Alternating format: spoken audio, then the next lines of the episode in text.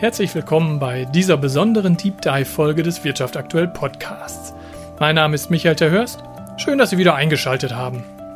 Wenn sich drei Podcaster treffen, dann wird, wie könnte es anders sein, ganz schön viel geredet.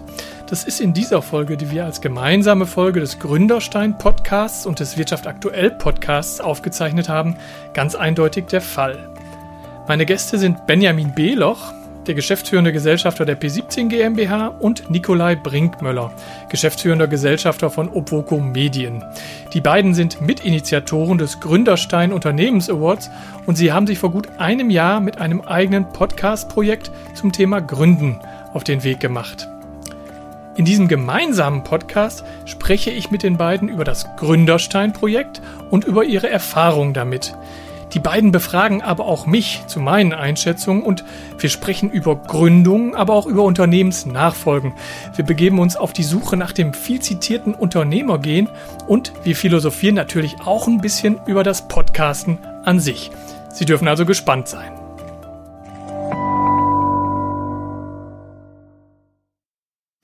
Ja, herzlich willkommen Benjamin Beloch, herzlich willkommen Nikolai Brinkmöller hier bei uns in den Räumen der RFS Media Group zur Aufzeichnung dieses gemeinsamen Podcast-Projektes. Also Kombination aus Gründerstein Podcast und Wirtschaft aktuell Podcast. Ich bin schon ehrlich gesagt ganz gespannt und auch ein bisschen aufgeregt. Ja, ich auch, muss ich ganz ehrlich sagen. Also vielen Dank, Michael, dass wir heute hier sein dürfen und ja, die gemeinschaftliche Folge aufzeichnen können.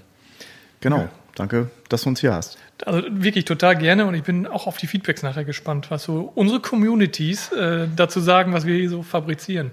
Ähm, ihr habt mir gestattet, dass ich äh, im Prinzip die Eingangsfrage stellen darf, die ich im, äh, im Wirtschaft aktuell Podcast immer stelle. Und zwar frage ich meine Gäste, das wisst ihr, wie sie sich selbst mit wenigen Worten beschreiben würden. Nikolai, möchtest du anfangen? Kann ich gerne machen.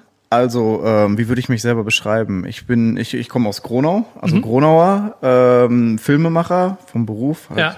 Gesellschafter und äh, Geschäftsführer bei der Obvoco Media ja. GmbH und wir produzieren halt Image- und Werbefilme und ansonsten bin ich, glaube ich, überzeugter äh, ja, Gründer und halt auch gerne Förderer von anderen Gründungen, wenn ich da mit Rat und Tat zur Seite stehen kann. Mhm. Benjamin? Ja, ich bin auch äh, gebürtiger Gronauer, wohne momentan in Ochtrup, bin 37 Jahre alt, bin seitdem ich 18 bin äh, schon selbstständig mit so einer Ausgründung äh, ja, aus einer Schul-AG im Prinzip, wo wir damals noch Internetseiten programmiert haben. Ja, momentan zu Hause im Bereich Geomarketing und äh, ja, bin auch ganz engagiert im Bereich der Existenzgründung, also zum einen über den Gründerstein, aber auch ja, Universitäten, die mich manchmal dazu nehmen, um einfach ja, Vorträge zu halten oder ähnliches, ja, um das Gründertum einfach so ein bisschen mhm. näher zu bringen. Genau.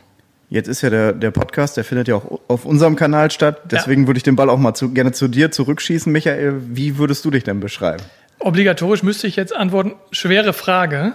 Aber ehrlicherweise ist es nicht so, dass ich mich äh, dieser Frage zumindest mental nicht schon mal gestellt hätte. Also, äh, mein Name ist Michael Theurs, bin 44 Jahre, seit 15 Jahren hier bei der Wirtschaft aktuell, mittlerweile als Redaktionsleiter angestellt, ähm, habe zwei Kinder, bin verheiratet gebürtiger Fredner und wohne dort auch. Ähm, Wenn es jetzt irgendwie um so Charakteristika geht, glaube ich, bin ich ein neugieriger und aufgeschlossener Mensch. Ich glaube, das darf ich selbstbewusst von mir behaupten. Passt so ein bisschen auch in meinen Job, den ich mache. Ich rede halt unglaublich gerne mit Leuten und erschließe mir neue Themen und erkläre dann wiederum anderen Leuten, was ich mir da so erschlossen habe. Also das macht mir Spaß und hat mich letztlich auch hierher geführt, wo wir hier gerade sitzen, zu so Podcast-Themen, weil darum geht es irgendwie.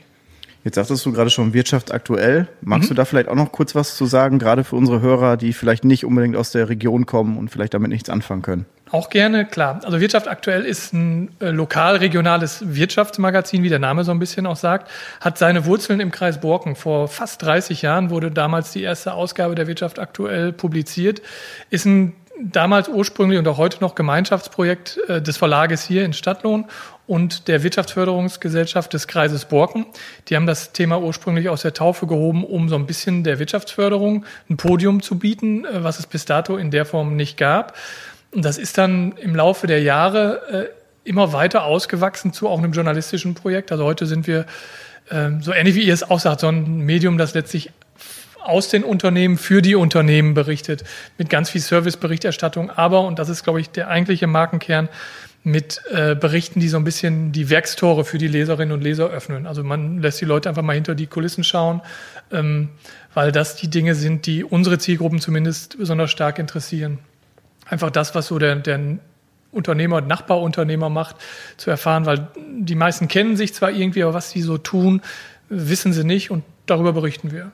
Und das mittlerweile in acht Kreisen, also nicht nur im Kreis Borken, im kompletten Münsterland, in jedem Kreis und im südwestlichen Niedersachsen, also im Emsland, in der Grafschaft Bentheim und im Osnabrücker Land. Jetzt bist du aber auch kein typischer Gründer, das hast du ja gerade schon gesagt, du ja. bist ja Redaktionsleiter, aber du hast ja bei dem Magazin auch sehr viel mit Gründern zu tun, die ja. vielleicht auch einen sehr erfolgreichen Weg äh, eingeschlagen haben. Hast du dann auch schon manchmal darüber nachgedacht, ja, vielleicht eine eigene Idee mal zu verwirklichen oder kam sowas für dich nie in Frage? Was der kann, kann ich auch, so unter dem Motto. Ähm, das ist tatsächlich eine clevere Frage äh, und auch eine gute. Aber der Arbeitgeber ähm, hört ja auch nicht zu. Der würde nie zuhören beim eigenen Podcast.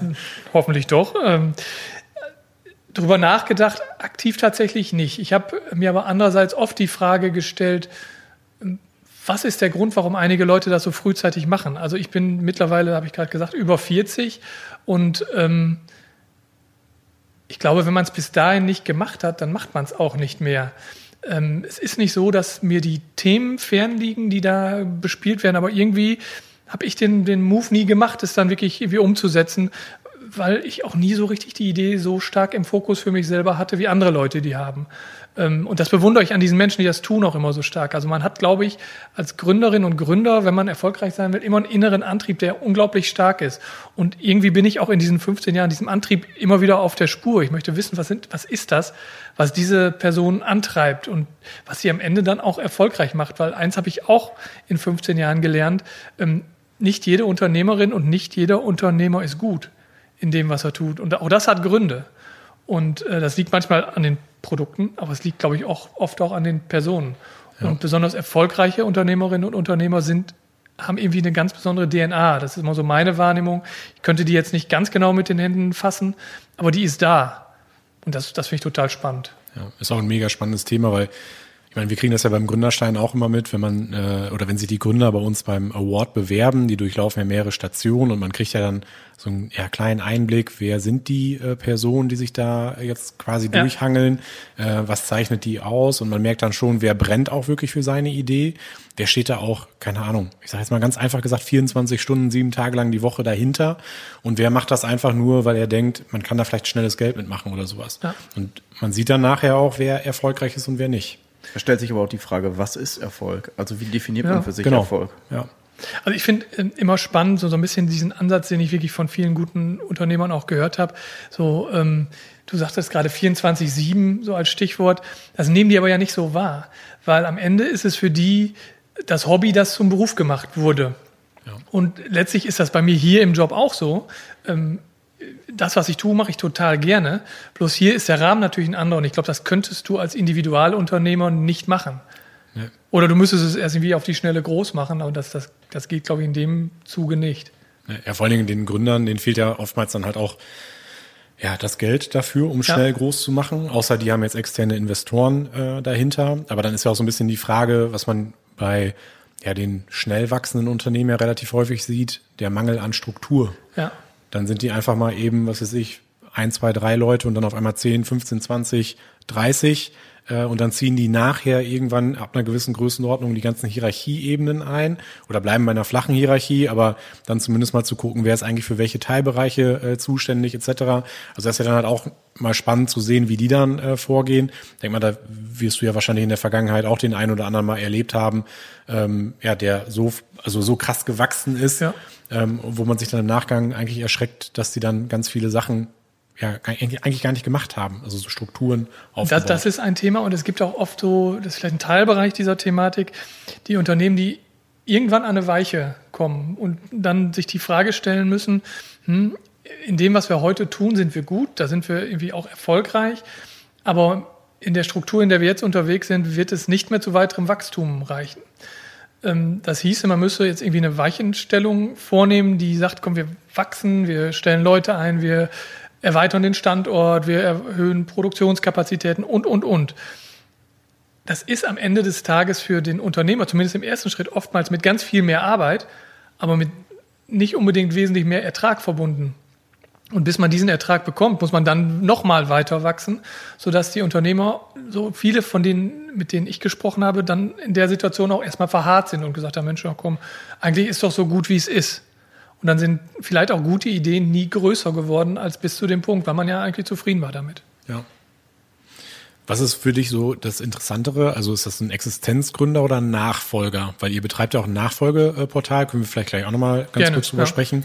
Ähm, also ich meine, heutzutage sucht ja jeder irgendwie händeringend auch Unternehmensnachfolger. Das ist ja relativ schwierig. Ähm, Wie das äh, zurzeit ist, in Zeiten des Fachkräftemangels, findet man auch nicht mehr gut ähm, Nachfolger für sein Unternehmen, zumindest in Teilbranchen. Im Handwerk zum Beispiel ist das extrem schwer.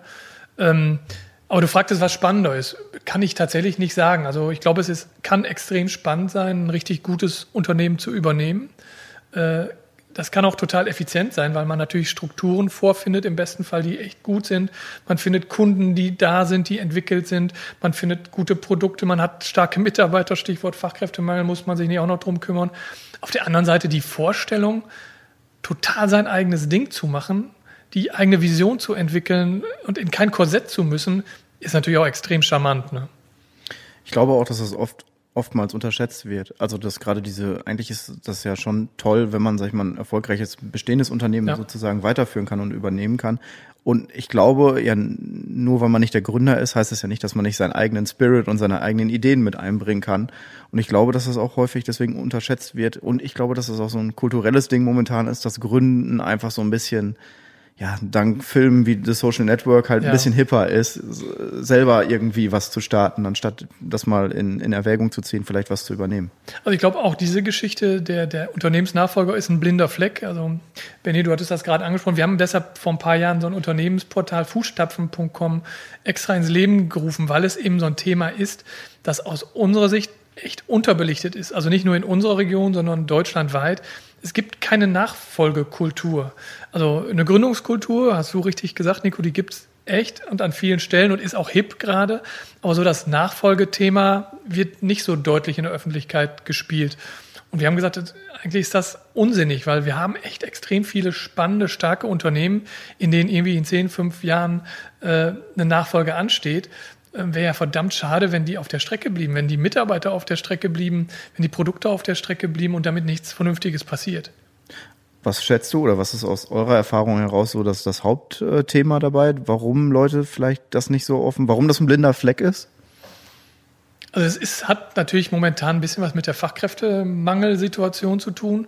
Dass, dass also der, der bisherige Gründer und, und Geschäftsführer dann sagt, die Leute sind mir nicht gut genug, oder wie? Nee, nee, nee, dass der, dass der potenzielle Nachfolger gar nicht gefunden wird. Also dadurch, dass viele Mitarbeiter von ihren Arbeitgebern heute sehr gut behandelt werden, ähm, ist, die, ist der Druck, sich selbstständig zu machen, nicht so irre groß, wie der schon mal war. Äh, das Gleiche gilt für den ganz normalen Gründer ja auch. Also das Gründungsgeschehen zurzeit in stabilen wirtschaftlichen Verhältnissen, wir klammern Corona mal eben kurz aus, äh, ist, ähm, ist immer deutlich geringer als in wirtschaftlich schwierigen Zeiten. Und wenn es dann den Mitarbeiterinnen und Mitarbeitern bei ihren Arbeitgebern gut geht, und das ist in vielen Fällen heute einfach so, dann haben die eigentlich gar nicht so richtig den, den Druck, irgendwo sich um so ein Thema mal zu kümmern und zu sagen, ach, könnte ich mal jemanden, äh, jemandem nachfolgen. Aber glaubst du auch, dass es eventuell so ein Ding ist, dass das auch monetär gesehen relativ schwierig ist. Ich meine, ich bin ja so ein bisschen hybrid unterwegs. Ich bin ja. auf der einen Seite Existenzgründer, auf der anderen Seite äh, haben wir oder habe ich zusammen mit Sebastian mit der P17 GmbH eine Unternehmensnachfolge äh, angetreten. Also wir haben ein Unternehmen äh, zusammen mit zwei Geschäftsführerinnen aus Süddeutschland äh, übernommen. Ja. Ähm, und man stellt sich dann ja schon die Frage, man muss eine ganze Menge Geld in die Hand nehmen, äh, man hat ein gewisses Risiko ähm, und das Gegebenenfalls auch Altlasten. Genau, gegebenenfalls auch Altlasten, die da sind. Das ist äh, auch so ein Punkt gewesen. Ähm, und manchmal überlegt man sich dann ja schon, ist es schneller, ein Unternehmen neu zu gründen, als er Nachfolger zu sein. Also das stimmt, das habe ich ja gerade gesagt. Also die Punkte, die liegen auf der Hand. Also du hast Vor- und Nachteile. Und die schwierigsten Punkte in der Nachfolge sind die Finanzierung äh, und die Kommunikation. Also wenn du, wenn du nicht klar hast, was du da eigentlich kaufst oder der Kaufpreis irgendwie total in Frage steht, weil du, du sagst, da liegt womöglich eine Leiche im Keller oder irgendwas und du, ja, dann solltest, es, best, solltest es besser lassen. Aber ich glaube, die Vorteile, wenn alles total klar ist, wenn man sich auch mit dem Preis einig wird, die sind schon groß. Also du kommst dann in eine Struktur, die funktioniert. Das ist bei einer Gründung noch lange nicht gesagt. Ja. Also du, du kaufst dich da ein, ja, aber das kann den Preis durchaus wert sein. Ja. Und es gibt auch starke Partner in der Region, die solche Prozesse durchaus positiv und wohlwollend begleiten. Ja. Wenn wir jetzt vom Gründerstein einen Zuhörer haben, der ja quasi überlegt, übernimmt der ein Unternehmen oder äh, gründet er sich selber? Was findet der für Unternehmen bei euch so jetzt gerade in der Datenbank? Hast du mal so einen Überblick? Also kann ich da hingehen und sagen, ich suche jetzt keine Ahnung, eine Werbeagentur, eine Filmproduktion? Ja, tatsächlich. Also du kannst nach Branchen filtern und mhm. gucken und äh, dann auch regional nochmal filtern und dann kommt das überhaupt für mich in Frage. Ähm, und die, der, also der, der, die Bandbreite ist groß. Also da ist irgendwie so gefühlt alles vom Industrie bis zum Handwerks- und Dienstleistungsunternehmen vertreten und auch so regional äh, ausgedehnt. Ähm, Wenngleich wir natürlich aber auch nicht alle da haben. Das muss man ja. einfach auch sagen. Also die, die andere Seite haben wir jetzt ja noch gar nicht so richtig beleuchtet, weil das Problem hat ja in Anführungsstrichen zwei Seiten. Es gibt auch immer Unternehmerinnen und Unternehmer, die müssen erstmal abgeben wollen und sich damit auseinandersetzen, dass sie vielleicht auch sich damit beschäftigen müssen, was ja immer so ein bisschen was mit der Endlichkeit des eigenen Tuns zu tun hat. Also es ist nicht, ist nicht ganz so einfach und die Unternehmen dann zu motivieren, frühzeitig die Trommel zu schlagen und zu sagen, pass auf, hey, da bin ich, ich trage mein Unternehmen hier zu Markte, wer möchte gerne, das ist auch nicht ganz so einfach. Ja. Also könnten es durchaus mehr sein, die in so einer Datenbank dann stünden. Aber da stehen halt nicht alle. Was ist da, wie, so für die Vorstellung, wie viele Leute stehen da ungefähr drin oder wie viele Unternehmen? Also ich sage jetzt mal ein paar hundert, also die Zahl habe ich nicht genau im Kopf. Ja, aber ich glaube, das ist auch echt schwierig, wenn ich so überlege, keine Ahnung, was passiert mal in 30 Jahren mit der P17 ich glaube, dieser Abgabeprozess ist schon sehr schwierig. Ne? Also wie gehst du damit, ja. äh, damit eigentlich um? Hast du vielleicht Mitarbeiter, wo du sagst, hier komm, ich übergebe dir äh, das Ganze? Oder holt man sich jemand externes mit rein, um dann auch wieder neues Know-how mitzubekommen oder ähnlich? Das sind ja ganz viele Fragestellungen und es ist ja dann doch irgendwie sein eigenes Baby, was man da ein paar Jahre äh, großgezogen hat. Ich kann mir auch vorstellen, dass der ganze über, also dieser ganze Verhandlungsprozess sehr schwierig sein kann, weil ich glaube, der Gründer wahrscheinlich eine andere Vorstellung vom Wert des Unternehmens hat, weil er natürlich Zeit seines Lebens da rein investiert hat, Zeit, Geld und viel Arbeit. Und dann kommt jetzt jemand und äh, dann wird das halt wirklich alles so runtergebrochen. Ich glaube, das ist vielleicht auch so ein Thema. Das ist der größte Knackpunkt. Ja. Das ist wirklich immer der größte Knackpunkt. Also am einfachsten funktioniert das tatsächlich immer noch in einer familiären Übergabe. Da wird man sich wegen des Geldes in der Regel einig. Da ist dann eher so die Kommunikation das Problemchen. Ja. Ähm, ja, und das ist ja auch so ein bisschen der Staffelstab weiter. Also ja, ich glaube, genau, vom Gedanklichen her genau. ist das ein, anderes Thema. Aber ähm, auch da, also wenn es um diese Finanzierung mit einem externen Partner geht, also es gibt ja schon relativ objektivierbare Dinge, die man da ins Feld führen kann. Man muss sich nur die Mühe machen. Das ist nicht, jetzt ist nicht so einfach wie auf der grünen Wiese selbst zu gründen. Aber nochmal, das kann sich richtig lohnen, das zu tun. Ja. Ich finde das damals immer so krass, als äh, unser Steuerberater gesagt hat, ja eigentlich, wenn du jetzt mit zwei äh, Steuerberatern sprichst und den Wert des Unternehmens ermittelst, hast du drei, vier, fünf unterschiedliche Preise. Ja. Weil es gibt einfach ganz unterschiedliche Ansätze, das zu machen. Und der Unternehmer hat natürlich immer den Unternehmenswert ganz anders in der Betrachtung.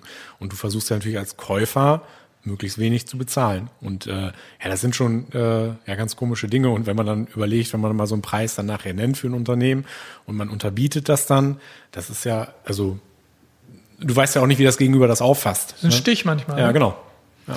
Also ich glaube, was da total wichtig ist, ähm, dass die Unternehmerinnen und Unternehmer gute Berater haben, die ehrlich dann auch sind ja. und im Zweifel auch mal einbremsen und sagen, ja, ich verstehe das, dass du eine ganz hohe Emotionalität hast und dass du glaubst, das ist so viel wert.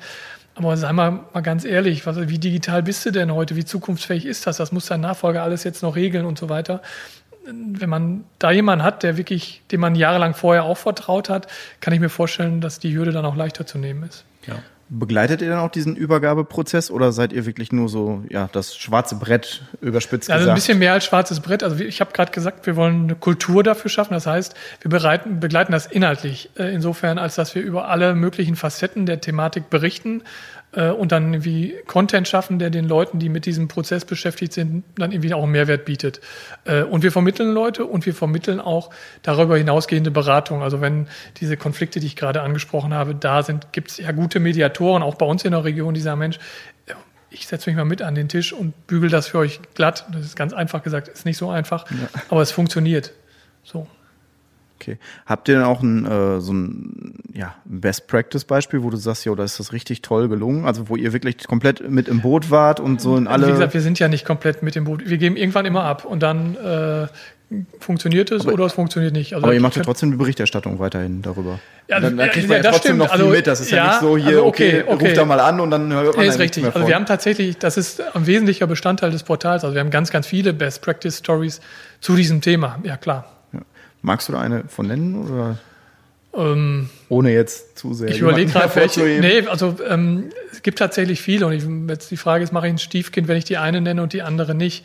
Aber ähm, was ich persönlich total spannend finde, ist jetzt nicht mal eine Geschichte, die wir auf Fußstapfen total breit getreten haben, sondern eine aus unserem vorletzten Podcast. Da haben wir mit den Nachfolgern von Bettings Mühle in Aarhus gesprochen. Das ist die Nachfolgegeneration, die zusammen mit ihren Eltern heute den Laden schmeißt. Und also wir haben hier genauso gesessen wie wir. Und ich habe hier total grinsend gesessen, weil ich gemerkt habe, das passt von vorne bis hinten. Die waren sich menschlich, glaube ich, untereinander total nah und äh, haben irgendwie das erreicht, was man in der Übergabe schaffen muss, super miteinander zu kommunizieren und klarzukommen. Dann sind alle Dinge gut zu meistern. Und das war bei denen glaubhaft so.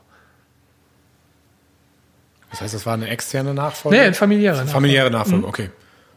Ja. ist auf jeden Fall auch ein äh, spannendes Thema. Ne? Also auch wenn du als äh, ja, Unternehmerkind äh, die Nachfolge ja. antrittst. Ne? Dann sind ja auch die Fragen, was machen deine Geschwister, wenn du welche hast?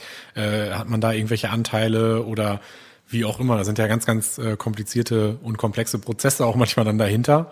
Ähm, hatten wir eigentlich mal so einen Gründer beim Gründerstein-Nachfolger? Bin ich gerade am überlegen. Nee, hatten wir noch nicht, ne? Ja, doch, Ingo. Ja, okay. Der Ingo, hat auch die familiäre Nachfolge. Ja, klar, bei uns in der, äh, im Orga-Team auf jeden Fall, aber ich sag, ihr meint jetzt von den äh, Bewerbern her? Nee, ne?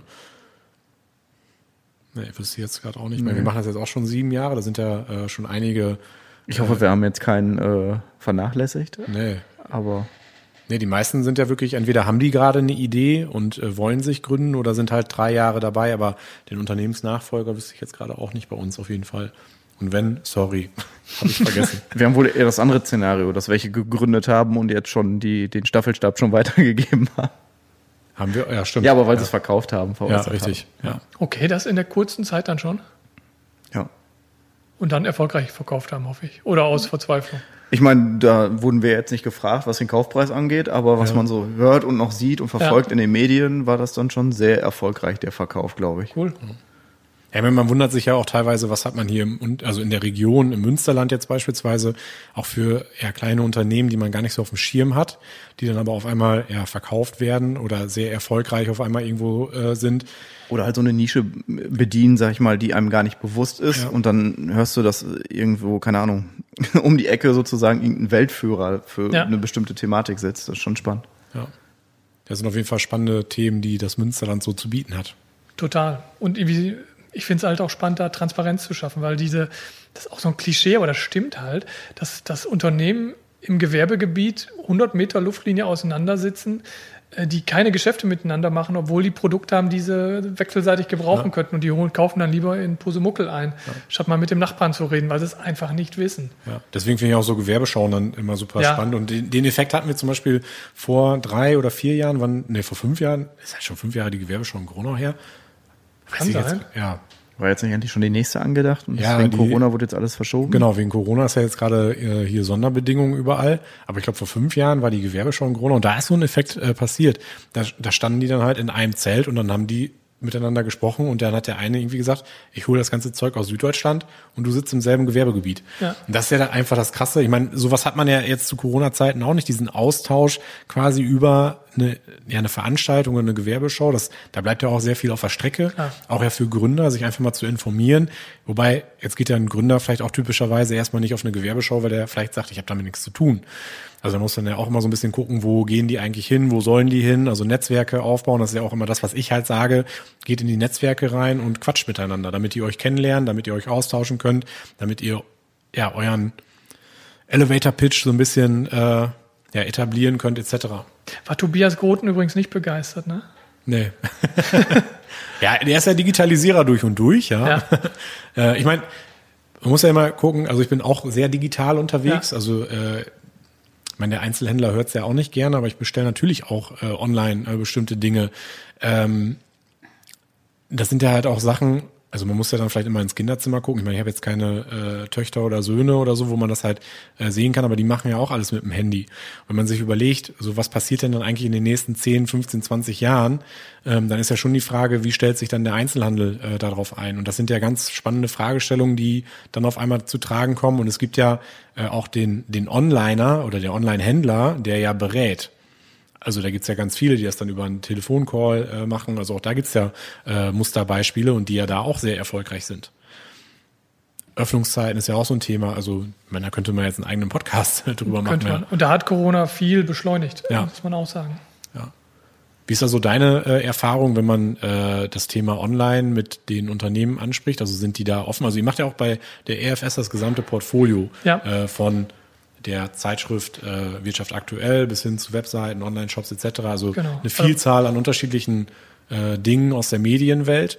Ähm, und online ist ja auch immer ein Thema. Ihr sprecht das mit denen an. Sind die da jetzt offener für als vor der Corona-Zeit? Ja, deutlich. Also was, also das ja dieser, dieser Podcast, den wir machen, ist ja ein Baby der Corona-Zeit, auch wenn man sagen muss, der Inkubator wurde schon deutlich früher angeschmissen. Also wir haben irgendwie vor ich glaube, vor drei Jahren schon angefangen, mit der Idee zu liebäugeln.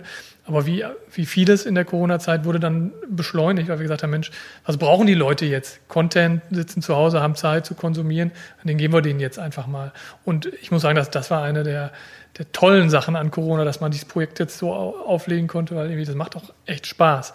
Ähm, um auf die Frage zurückzukommen, ja, die Unternehmen fragen das auch nach. Das war aber eine Entwicklung, die vielleicht durch Corona ein bisschen beschleunigt wurde.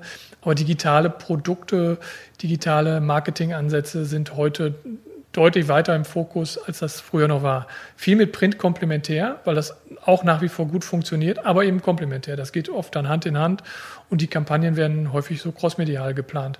Im Übrigen auch mit Wirtschaft aktuell. Also da gehen wir ja nicht weg von der Printausgabe, die ist nach wie vor irgendwie als Flaggschiff in den Händen der Leute, aber wir haben ganz viel komplementär Online-Angebote geschaffen, äh, um die Leserinnen und Leser da abzuholen, wo sie sind. Und die sind nicht immer nur zu Hause am Frühstückstisch mit einer Ausgabe. Ja. Natürlich bei der Wirtschaft aktuell ist ja auch noch der Vorteil, ihr publiziert ja einmal im Monat. Und das nee, ist ja alle, tatsächlich nur äh, viermal im Jahr mit den einzelnen Ausgaben. Ach, Moment, stimmt. Ich kriege die aus den anderen Kreisen, ja, kriege ich die genau. auch mal. Stimmt. Genau. Also die kriegen ja jeden Monat immer ein Magazin. Irgendwie eine, die gerade irgendwo erscheint. Genau, eine, die irgendwo gerade erscheint, stimmt. Hast recht. Äh, jetzt habe ich jetzt hat mich das ganz rausgekegelt, was ich frage. Ah, genau. Der Vorteil bei euch ist ja, die liegt ja auch relativ lange äh, beim Unternehmen, also entweder im Besprechungsraum oder beim Unternehmer auf dem Tisch und man guckt dann mal rein. Die Tageszeitung ist ja dann, also die kriege ich ja jeden Tag zugestellt und dann die ist auch schnell wieder weg. Die ist schnell wieder weg. Die ist schnell wieder weg. Also das ist das eine.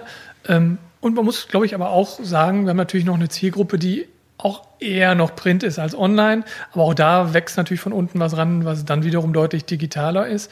Ähm, aber ich glaube, so im Großen und Ganzen die Wertschätzung gegenüber Print, wenn es jetzt nicht mit einer totalen Überhäufung stattfindet, bleibt ja da. Also ab und an mal einer Zielgruppe so ein Goodie zu schicken per Print ist doch gar nicht verkehrt. Ja ähm, wenn die anderen Dinge online weiter ganz normal laufen. Also das, das ist hat ja schon irgendwie eine gewisse Werthaltigkeit, was man dann in Händen auch hält. Das heißt ja nicht, dass man nicht auch zur App greifen kann. Ja. Wie ist da so äh, in Zukunft dann die Entwicklung? Also wo geht da bei Wirtschaft aktuell nochmal die Reise hin? Also jetzt frage ich mal einfach so aus persönlichem Interesse. Ähm, also wird, äh, ist es ja auch schon eine hybride Lösung sein. Ne? Also im ja. Moment sehe ich kurzfristig noch nicht die Ablösung einer Printausgabe ähm, aus, aus vielen Gründen. Ähm, aber eben auch, weil sie noch sehr gut funktioniert bei den Zielgruppen, so wie sie heute da sind. Ähm, aber das wird tendenziell im Laufe der nächsten 10, 15, viel kürzer auch schon, also sich immer ein bisschen weiter abrücken in Richtung Online. Und es wird viel mehr online passieren, als es jetzt schon passiert. Ja. Und wird es dann auch in Zukunft, also neben dem Wirtschaft aktuell Podcast, eine Videoreihe gab es ja während der Corona-Zeit Ja, also die gibt auch. es auch immer noch, also mit der ja. WFG zusammen. Wir haben jetzt gesagt, wir haben da keinen festen Erscheinungsrhythmus, aber immer ja. bei Bedarf wird es diese Videoreihe klargestellt geben. Und wir legen, sind jetzt auch in der Ausarbeitung neuer Formate. Also da werden wir sukzessive viel und vieles nachlegen und immer weiter Online-Angebote schaffen, um die Zielgruppe mit vielen Dingen abzuholen. Ja. Jetzt nochmal eine Interessensfrage, so unter, unter Podcast-Kollegen. Ja. Wie, wie bereitet ihr euch vor, sag ich mal, auf so Podcast-Geschichten? Und wie, wie geht ihr das Thema an? Ich finde das auch sehr spannend. Finde ich gemein, das war meine Frage an euch. Äh, ich habe schon gesehen, die Technik ist ein bisschen anders, das Konzept ja. ist aber dasselbe. Ja, also am Ende, das ist das Schöne, es ist ja gar nicht kompliziert. Ne? Also rein technisch äh, haben wir hier ein paar Mikros, einen Rechner und dann feuerfrei. Ähm, die also für mich persönlich, deshalb würde mich gleich eure Antwort total interessieren äh, zu derselben Frage. Für mich persönlich ist die Vorbereitung auf so einen Podcast extrem, manchmal auch aufwendig. Also ich gucke schon, dass ich, ich sag mal in so einem klassisch journalistischen Sinne, antizipiere, welche Antworten kommen auf welche Fragen, damit ich dem, den Hörerinnen und Hörern irgendwas anbiete, was sie ja wirklich wollen. Also muss ja irgendwie ein Ziel sein. Die hören das und kriegen Mehrwert. Also einfach nur quatschen hat keiner Spaß dran, weil quatschen habe ich auch am Mittagstisch, bloß dann mit Leuten, die ich besser kenne. Ähm, also man muss schon Mehrwerte schaffen. Und das ist irgendwie in der Vorbereitung auf die Podcasts, die ich äh, mache, immer mein Ziel, dass ich Fragen entwickle, wo ich weiß, hm, die hat er jetzt so noch oder hat sie so noch nicht gestellt bekommen. Ähm, und dann auch zu überlegen, hm, wie kriege ich einen roten Faden hin? Was wird jetzt die Antwort auf diese Frage wohl sein? Und was mache ich, wenn die eine oder die andere Antwort kommt? Damit man immer so in Szenarien äh, unterwegs ist. Also ich habe es tatsächlich schon relativ minutiös geplant auf dem Reißbrett, ähm, so dass ich bislang auch noch nie die Situation hatte, dass wir schneiden mussten. Also wir sind da immer so irgendwie durchgerutscht. Also kriegt man dann als äh, Interviewpartner vorab schon mal die Fragen zugestellt oder machst du das dann auch? Eigentlich auch da unterschiedlich. Ich habe, ähm, muss ja ehrlich sein, wir haben die Zielgruppen, die wir haben, sind oft Menschen, die kaum Medienerfahrung haben. Ja. Und äh, wenn ich jetzt jemanden haben möchte für den Podcast, weil ich sage, der hat eine super Geschichte und ich den nur damit kriegen kann, er sagt, ja, ich hätte mich aber schon gern vorbereitet, kannst du mir die Fragen stellen, äh, schicken, dann mache ich das auch. Einfach um den irgendwie zu beruhigen und zu sagen, hey, ich hau dich hier nicht in die Pfanne. Ähm, meine Erfahrung ist aber, die Authentizität ist besser gewährleistet, wenn man sich jetzt nicht stundenlang damit auseinandersetzt und womöglich schon Antworten vorformuliert hat. Äh, dann hat da wiederum auch keiner was von, dann wollen die Leute es auch nicht hören. Das kann ich auch so unterschreiben. Das ist bei uns genauso, dass wir eigentlich immer versuchen, ja, ein lockeres Gespräch ähm, aufzubauen ja. und deswegen die Fragen halt vorher nicht rausschicken, beziehungsweise ja, so ein Umriss, das und das, in die Richtung geht's generell ja. und äh, gerade für die Leute, die sich vorbereiten wollen, dass sie ja so ein bisschen so ein Hand, Hand äh, Handbuch, ja, Handbuch ist es nicht, aber so ein Fragenkatalog, ne? Ja, genau. Bei uns ist es ja relativ einfach, weil ich meine, wir sind ja zu zweit. Das ist ja schon mal äh, ganz gut, dass du neben mir sitzt, Nico, und äh, dass wir dann gemeinsam Fragen stellen, weil wir haben ja auch keinen Fragenkatalog, ehrlich gesagt. Also im Prinzip ergibt sich das alles im Laufe des Gesprächs. Okay, also ihr habt jetzt nicht ein wirkliches Fragenkonzept. Nee, also wir bereiten uns jetzt nicht so munitiös darauf vor, ja. wie du das jetzt gerade äh, gesagt hast. Also ich habe auch leicht ein schlechtes Gewissen gekriegt. Ja, ich, ich auch. Ich finde vollkommen zu Recht, wenn ich das ja. so sagen darf. Na, was wir ja machen, äh, also wir wollen ja äh, im Prinzip Gründer aus der Region beleuchten. Ja. Also ne, klar hat man ein äh, paar Leuchttürme auch vielleicht mal außerhalb der Region, die wir äh, mal mit reinziehen möchten, äh, etc. Aber grundsätzlich geht es erstmal um das Einzugsgebiet des Gründerstands. Ja. Also Münsterland, südliches Emsland, am liebsten noch so ein bisschen die Region Twente äh, auch mit rein. Ähm, und dann gucken wir uns natürlich den Unternehmer einmal an. Wer ist das? Was macht der? Der stellt sich dann einmal vor. Und eigentlich haben wir eine Abschlussfrage. Äh, was rätst du anderen Gründern? Mhm. Das ist das wiederkehrende Element. Genau, ja. das ist das wiederkehrende Element. Und alles dazwischen ergibt sich eigentlich spontan. Also wir planen nicht die Fragen vor. Jetzt haben wir natürlich in der nächsten Zeit auch mal ein Gespräch, wo wir uns ein bisschen intensiver äh, darauf vorbereiten müssen, äh, etc. Aber wollt ihr sagen, mit wem?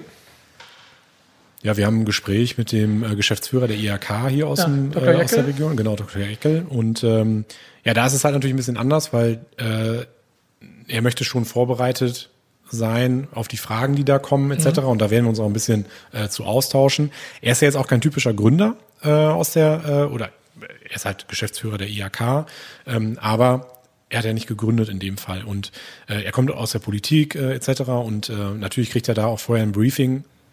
Gibt es ähm, in der Zeit des, des Gründersteins, die er von Anfang an begleitet, irgendwie eine Begebenheit oder so, an die, oder ein, eine Gründerin, einen Gründer, an die ihr besonders gerne zurückdenkt oder sagt, Mensch, da haben wir einen richtig coolen Job gemacht? Boah, das ist eine schwierige Frage. Da gibt es wohl viele. Ich finde das immer krass, so was auch so in dem Nachgang aus den Unternehmern, auch die wir jetzt im Finale äh, zum Beispiel hatte, was da so raus geworden ist, wie die sich weiterentwickelt haben. Also das fand ich immer äh, unwahrscheinlich spannend, den, den Prozess danach auch nochmal zu hinterfragen. Wir hatten ja auch schon mal versucht, da im Prinzip so kleinere Treffen äh, mal mit denen zu organisieren, mit den einzelnen Jahrgängen. Das hat äh, ja nicht so gut funktioniert, muss man dazu sagen. Aber äh, wenn man sich mal getroffen hat mit denen, ist das immer spannend, wie die sich so weiterentwickelt haben. Wobei wir haben auch einige Unternehmer ja schon in den ähm, in den einzelnen Staffeln dabei gehabt, die dann auch richtig krasse Ideen hatten, äh, die das auch richtig gut ausgearbeitet mhm. haben, aber die den letzten Schritt einfach nicht gegangen sind. Also den Schritt, sich selbstständig zu machen, also in diese, in dieses Ungewisse, kann ich davon leben, äh, etc. Äh, das haben auch einige nicht gemacht. Äh, oder einige haben es gemacht, äh, sind dann vielleicht doch nicht so erfolgreich gewesen, weil man braucht ja auch ein, ja, eine gewisse Zeit, um sich zu etablieren. Und viele hören ja genau kurz vor dieser Etablierung auf. Das heißt, sie sagen dann, ja, ich krieg ja doch irgendwie keine Kunden und dann hören die auf und auf einmal hätten die irgendwie zwei, drei Monate länger äh, durchgehalten. Aber es ist dann halt wieder eine Frage des Geldes nachher. Da sind wir aber auch ein bisschen bei diesem Unternehmergehen. Ne? Ja. Am Ende des Tages muss man eine Entscheidung treffen und der eine trifft sie so, die andere so. Ne? Ja. Ja, deswegen, also dieses Mut haben, was wir ja bei uns auch immer äh, wieder im Podcast wieder gespiegelt bekommen. Also was ist dein Tipp für Gründer? Ja. Da sagen ganz viele, ja, du brauchst halt Mut. Ich weiß nicht, ob es genau dasselbe ist, aber man muss, glaube ich, eine Toleranz für Angst haben. Also man darf die Angst haben, wäre auch doof, die nicht zu haben. Das ist irgendwie eine urmenschliche Eigenschaft. Man muss schon sehen, ne? ist jetzt, jetzt gehe ich ins Risiko. Also wer das nicht äh, kann oder nicht kapiert, der kann besser sich an den Roulette-Tisch setzen, glaube ich. Ja. Aber man muss das durchhalten können und sagen können, hey, ich stehe das jetzt irgendwie durch und gehe trotzdem dieses Risiko. Ja, raus aus der Komfortzone. Ja. Ja.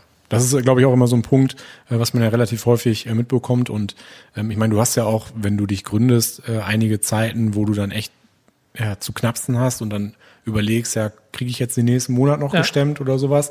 Ähm, und jeder denkt ja immer, das ist ja auch so ein falsches Bild, glaube ich, was ein Existenzgründer äh, immer so hat oder ein Selbstständiger, die denken ja alle, ja, man ist halt reich. Also als Selbstständiger. Also das kriegt man ja heutzutage noch äh, ja. relativ häufig vorgehalten, wo die dann denken, ja komm, du fährst jetzt vielleicht ein dickes Auto oder äh, hast eine dicke Uhr, aber was dahinter steht oder sowas, das sehen ja ganz viele. Dass du ein super Geschäftsleasing kriegst und deswegen viel bessere Konditionen ja, genau. als Privatperson, das ja. sehen oft die Leute nicht. Ja, genau, wenn ich jetzt überlege, was jeder jetzt für einen Leasingvertrag abgeschlossen hat, für einen Zehner und bei Privatpersonen kostet irgendwie 200 Euro, wo ich dann denke, ja, ja krass, das ist ja schon ein heftiger Unterschied, sieht aber keiner. Der sieht ja auch nicht, also klar, wenn du jetzt mal irgendwie um 10 Uhr ins Büro kommst, äh, du kannst ja alles frei selber einteilen oder so, aber dass du vielleicht auch mal am Wochenende dann noch da sitzt oder auch oder noch auf Sonntag. Nachts irgendwie erst Feierabend genau, ist, das, das, sieht dann wieder keiner. Ja. ja. Aber das ist trotzdem, glaube ich, um irgendwie jetzt das nicht schlecht zu reden, also das ist ein Riesenvorteil. Ja. An, an Gründung, an Unternehmertum, dass man sich Dinge selbst einteilen kann und vor allen Dingen, dass man Verantwortung selbst tragen darf. Das heißt, als Angestellter hat man natürlich schon die Situation, dass man die Entscheidungen anderer mittragen muss und vielleicht darüber gar nicht alles informiert ist, was da so passiert, während man natürlich als, als Chef oder Chefin seine Dinge selbst weiß und genau die Basis, auf der Entscheidungen getroffen werden müssen, kennt. Ja. Das, das ist schon ein großer Mehrwert und ich glaube, das kann einen auch richtig zufrieden machen. Ja. Ja, das sind ja auch nachher noch so Dinge, wenn man wirklich auch Verantwortung hat für Personal. Also jetzt ja. nehmen wir auch mal so ein Beispiel mit Fußstapfen. Ja. Du übernimmst ein Unternehmen, da sind vielleicht 80 Mann äh, beschäftigt. So, und dann äh, ist das ja auch nochmal eine ganz andere Nummer. Äh, also wenn man dann überlegt, man ist vielleicht für 80 Familien äh, irgendwie ja. verantwortlich. Äh, was sind da für Geschichten dahinter? Also klar, es gibt halt viele, die sagen, vielleicht juckt mich nicht, weil ich bin auf das schnelle Geld aus oder sowas. Aber es gibt ja auch die Unternehmer wie ich sag mal, der bodenständige Münsterländer, der vielleicht sagt so, hey, äh, das interessiert mich sehr wohl, äh, was mein Mitarbeiter äh, eigentlich bewegt ja. und ich möchte eigentlich einen sicheren Arbeitsplatz oder einen sicheren und nachhaltigen Arbeitsplatz schaffen. Also, ist, also wir sind ja hier eine Region der mittelständischen und familiengeführten Unternehmen. Ähm, da, da, ist das oft so. Da ja. hat man, wie ich dieses Wort der Verantwortung ganz groß geschrieben und die wollen ähm, die wollen das nicht nur für sich gut machen, sondern auch für die anderen. Und das, ja. das, das sehen die auch. Und das ist auch nicht eine Geschichte von Employer Branding, äh, sondern die sind halt so. Auch der kleine Schrauberbetrieb ist oft so, dass er seinen Mitarbeitern die Freiräume, die sie brauchen, brauchen dann einräumen. Wenn die Frau schwanger ist, dann ja schnell hin. Irgendwie müssen wir dann die Bude mal alleine rocken für einen Tag. Ja. Äh, so agieren die halt, meiner Wahrnehmung nach. Ich glaube auch, gerade je Münsterland ist, je kleiner das Unternehmen, umso mehr ist man noch familiär verbandelt irgendwie und ja ja, hat er auch dann ein ganz anderes Gespür für und dann auch Rücksicht kann man dann ja auch eins ja. anders nehmen. Wenn das für euch okay ist, ich habe zum Ende meiner Podcast, unserer Podcast immer äh, Satzanfänge, die ich vorbereite und ich hätte dann ganz gerne, dass meine Gäste diese Satzanfänge vervollständigen. Wenn ihr noch mögt und ja, die Zeit noch habt, dann schieße ich noch mal ein paar Satzanfänge aus der Hüfte. Äh, für euch beide jeweils dieselben und dann würde ich beide einfach bitten, äh, darauf zu antworten. Okay, wir antworten abwechselnd. Nico, du fängst an. Ladies okay, first. Nico oh fängt an mit der Frage. Äh, durch die Gründerstein-Initiative habe ich gelernt. Dass es manchmal mehr Mut benötigt und man einfach ein bisschen länger dabei bleiben muss bei seiner Idee und bei seinem Vorhaben und dann irgendwann den Durchbruch doch schaffen kann. Mhm. Benjamin? Ja, ich habe auf jeden Fall äh, sehr viel lernen dürfen, dass man nicht einrosten darf bei seinen äh, mhm. Unternehmensstrukturen. Und ich sage halt auch immer bei uns mittlerweile, eigentlich sind wir irgendwie jedes Jahr äh, wieder ein Gründer, weil man neue Dinge anstoßt im, äh, oder anstoßen kann im Unternehmen, äh, auch wenn man schon seit, ich meine, die P17 gibt's jetzt auch seit 13 Jahren, ja, und man erfindet sich trotzdem immer irgendwie ein bisschen neu. Ja. Und äh, da kriege ich einfach mega viel Input darüber. Nico, mein schönster, Gründerstein-Moment bisher war. Oh Gott, gute Frage. Der schönste wirklich? Mhm. Ich glaube, der schönste Moment war wirklich der, wo, ich sag mal, der Gründer den Erfolg hatte, was ich ihm vorher ja zugedacht habe und der Rest des Teams eigentlich vorher eher da, also nicht dagegen war, aber nicht so überzeugt war von ah, okay. der Idee und ich aber sozusagen das Potenzial der Idee erkannt habe mhm. und dann ja so ein quasi die, die Bestätigung nachher bekommen habe, indem er sein Unternehmen dann erfolgreich verkauft hat quasi. Mhm. Boah, jetzt muss ich echt ein bisschen überlegen, weil ich habe irgendwie so ganz viele äh, Momente, wo ich sage, das waren echt äh, so Highlights. Ja, jedes Mal, wenn du das Finale mit mir zusammen moderieren darfst. Ist ja, natürlich. Ja, ja das, das ärgert mich auch ein bisschen dieses Jahr, dass wir nicht auf der Bühne stehen äh, können, Nico, aber das machen wir in anderer Form. Ähm, was ich halt immer mega spannend finde, ist einfach dieses, ähm, ja, dieser intensive Kontakt, den man mit den Gründern hat und äh, die während dieser Zeit einfach. Die Frage war ein Highlight, jetzt nicht für allgemeiner. Ja, okay. Ein Highlight.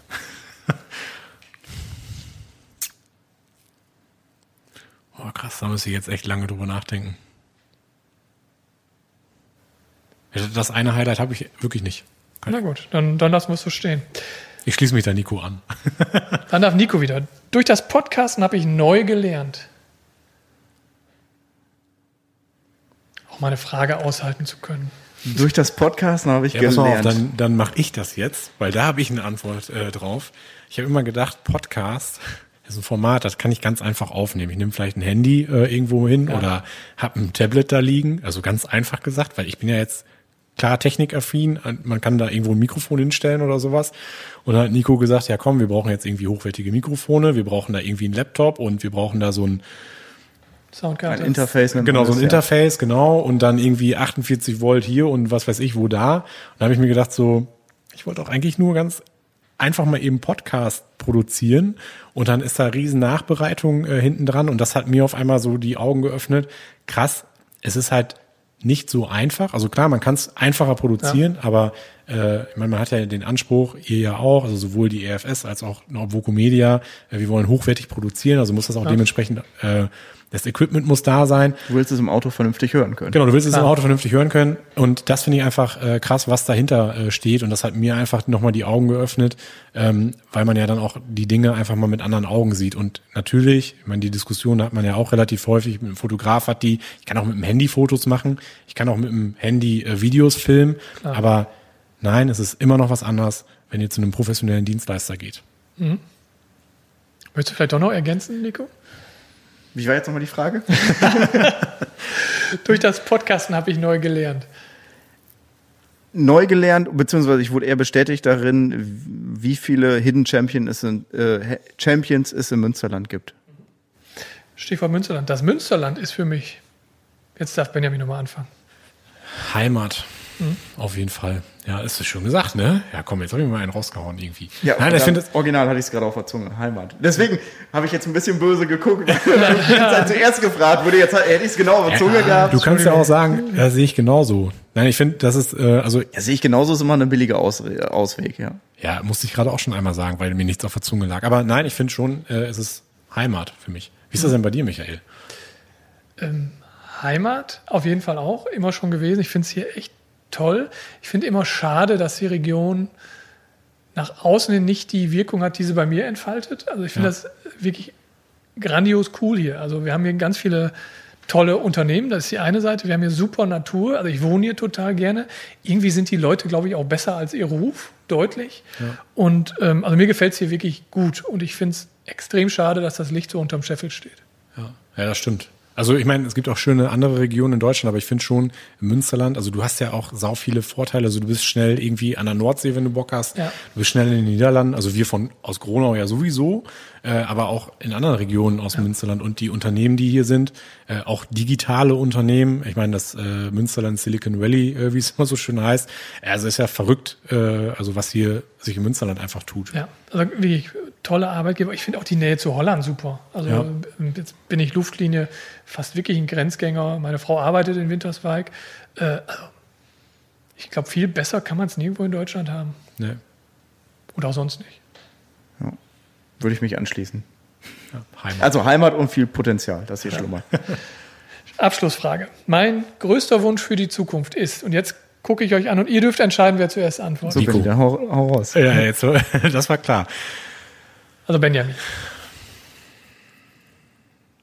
Mach nochmal die Frage jetzt, aber ich so darauf vorbereitet, dass Nico das als erstes sagt. Ist die Frage denn aus, aus beruflicher Sicht, aus privater das, Sicht? Dein größter Wunsch, den kannst du ja nur einmal geben. Ich würde sagen, Zufriedenheit erreichen. Mhm. Also Zufriedenheit im, im Sinne des beruflichen, aber auch im privaten, dass man einfach so, ja in diesen Flow einfach ja. kommt, sag ich mal, wo es einfach läuft und die Dinge ineinander greifen und ähm, das wäre mein größter Wunsch, ja. ja. Hm, das ist gut gesagt, Nico, ja. Nix du wissend und denkst, ja. das war eine gute Antwort. Ja, da hat er recht, ja. Das könnte ich jetzt auch genauso unterstreichen, aber ich finde auch diese. Siehst du, jetzt haben wir auch unterstrichen, dass ich der Denker bin. Ja. ja, bist du auch, definitiv. Ich muss ja immer, weil du nichts sagst, muss ich ja immer die Fragen raushauen bei uns im Podcast. Das ist ja immer mein Problem dann. Ich würde ja auch sonst gerne mal ein bisschen intelligente Fragen stellen. Ähm, Gib erstmal eine intelligente Antwort. Das könnte doch ein großer Wunsch sein für die Zukunft. Intelligente Fragen intelligente Fragen stellen. Aber Michael, weißt du, das Problem ah, ist jetzt, dass Nico mir das jetzt bestimmt fünf, sechs Monate vorhalten wird. du ähm, kriegst schon die Apple Quote aufs Brot geschmiert. Ja, das ist, das ist auch so. Ähm, ja, Ausgeglichenheit. Finde mhm. ich auch nochmal so einen äh, ganz großen Wunsch, weil ich meine, man hat ja sehr viele Baustellen, die einen selber äh, bewegen. Ähm, und ich glaube, das spielt auch, das, was Nico gerade gesagt hat, das spielt ja alles irgendwie äh, in dieselben Karten. Ja. ja. Ja, gehört ja zum Gründersein dazu. Also für uns ist es, glaube ich, hatten wir es ja gerade im Auto auf dem Weg hierhin auch noch darüber, dass, dass es für uns ja schon irgendwo nicht immer so Arbeit ist. Also es wird oft als Arbeit empfunden ja. und sicherlich sind da viele Dinge dabei, die, die man nicht gerne macht. Aber am Ende des Tages ist der das größte seiner Aufgaben ja immer noch, sich damit zu beschäftigen mit einem Thema, was einem wirklich Spaß und Freude bereitet. Ja. Kann ich, kann ich auch so unterstreichen, Nico. Ja. Ich auch. Ja. So viel Einigkeit hier am Tisch. ja, ist so. Da würde ich jetzt aber auch noch mal eine Frage stellen. Oder hast du noch eine? Nee, ich bin durch mit meinen ja, Fragen. Wir fragen ja immer bei uns im Podcast ja. dein Tipp für Gründer. Und ich meine, wie gesagt, du hast ja die Sonderrolle, ja. du bist kein Gründer, aber du hast so viele äh, Gründungsgeschichten äh, schon miterlebt. Jetzt bist du mal an der Reihe auch nicht nur durch den Podcast, sondern vorher, ich habe eine Sache gelernt, die total wichtig ist. Ehrlichkeit zu sich selbst in jederlei Hinsicht. Also wenn man so ein Projekt angeht, muss man ganz tief in sich reinhören und muss, glaube ich, für sich einschätzen können, ist das was für mich, ist das nichts für mich. Wenn ich zu der Gattung Mensch gehöre, die zaudert, zögert und grundsätzlich ängstlich ist, weil man vielleicht eine kleine Investition tätigt, dann ist das vielleicht nicht der Kardinalsweg, mich als Gründer irgendwie zu verdingen künftig. Ähm, aber zur Ehrlichkeit gehört genau das andere aber auch. Wenn ich weiß, hier wie, hey, das bisschen Risiko, komme ich schon gut mit klar, dann feuerfrei. Äh, Mut ist immer der, der Hinweis, der, der immer da ist, aber ich glaube, das spielt alles ineinander rein. Also man muss sich einschätzen können, wenn man weiß, ich komme damit zurecht, ohne keine Nacht mehr zu schlafen und äh, die Idee ist gut und es passt und die ist auch ehrlich gut und habe ich vielleicht nochmal gegentesten lassen von dem einen oder anderen, dem ich vertraue, dann spricht nichts dagegen, diesen Weg zu gehen. Ich glaube, das ist eine coole Sache. Ja. Auf jeden Fall eine spannende Antwort, die wir so bisher noch nicht hatten, glaube ich. Ja, das stimmt. Da habe ich auch nichts mehr hinzuzufügen. Oder keine Frage mehr. Also wie gesagt, das ist unsere Abschlussfrage im mhm. Podcast. Ich würde sagen, damit ist alles gesagt. Damit ist alles gesagt. Ja. Also einfach mal reinhören beim Wirtschaft aktuell Podcast oder beim Gründerstein Podcast. Finde ich gut. Alles Viel Spaß dabei. Bis genau. dahin. Bis Dankeschön. Dann. Ciao. Ciao. Ciao.